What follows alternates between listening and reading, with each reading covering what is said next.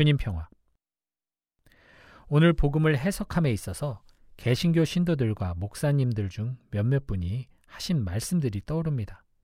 그분들은 하느님의 말씀을 듣고 지키는 이들이 오히려 행복하다라는 예수님의 말씀을 마리아는 성령으로 인해 하느님을 담는 그릇으로 성별되어 예수님을 출산하고 키운 것으로 그 소임을 다하고 나머지는 평범한 여인으로 자식 낳고 살던 사람이었다라는 그들의 마리아론을 뒷받침하는 근거 가운데 하나로 이야기를 하곤 합니다.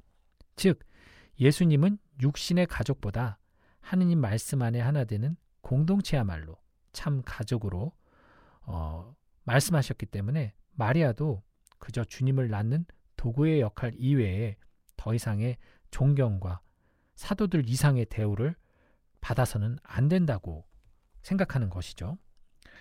즉 예수를 낳은 것까지만 인정하고 그 이후로는 마리아를 철저하게 평범한 인간, 즉 예수의 어머니로만 남겨두려고 애쓰는 모양새였습니다. 혹시 이와 같은 혹은 이와 비슷한 생각을 해보신 분들이 계실까요? 그런 혼란과 더불어 성모 마리아를 사랑하시는 모든 천주교 교우들이 이 복음 말씀이 어떤 의미인지를 지금부터 제대로 알려드리도록 하겠습니다. 하느님의 말씀을 듣고 지키는 이들은 하느님을 누구라 여깁니까? 우리의 왕, 우리의 주님.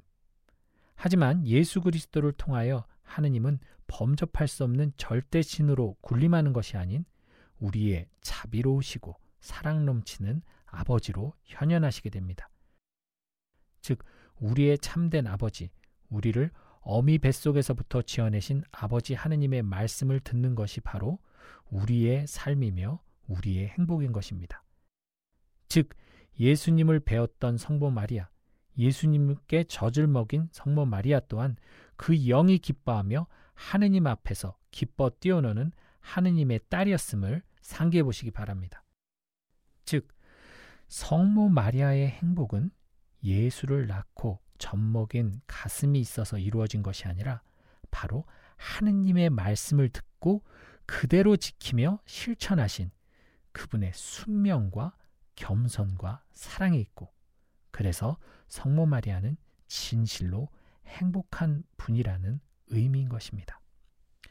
성모 마리아만큼 아무것도 모르고 혼란스럽고 고통스러운 가운데서 끝까지 항구하게 아드님 예수 그리스도와 모자의 연으로 연결되어 함께하신 사람이 이 세상 천지 누가 있습니까? 예수님의 죽음 앞에서 그 신변을 부탁한 여인이 이 세상 천지 누가 있었습니까? 오직 예수 그리스도의 어머니였던 하느님 말씀에 순명하여 평생을 그 뜻대로 살아가셨던, 예수님께서 지극히도 사랑하셨던 어머니 마리아 외에 그 누구도 예수님의 마지막에 언급된 사람이 없습니다. 그러한 그녀의 삶이 바로 복되고 행복한 것입니다. 그러니 우리들이 귀감으로 여기고 또 본받고 따라야 할 삶의 모범이 성모 마리아임은 너무나 자명한 것이 아닐까요? 더 이상 흔들리지 마세요.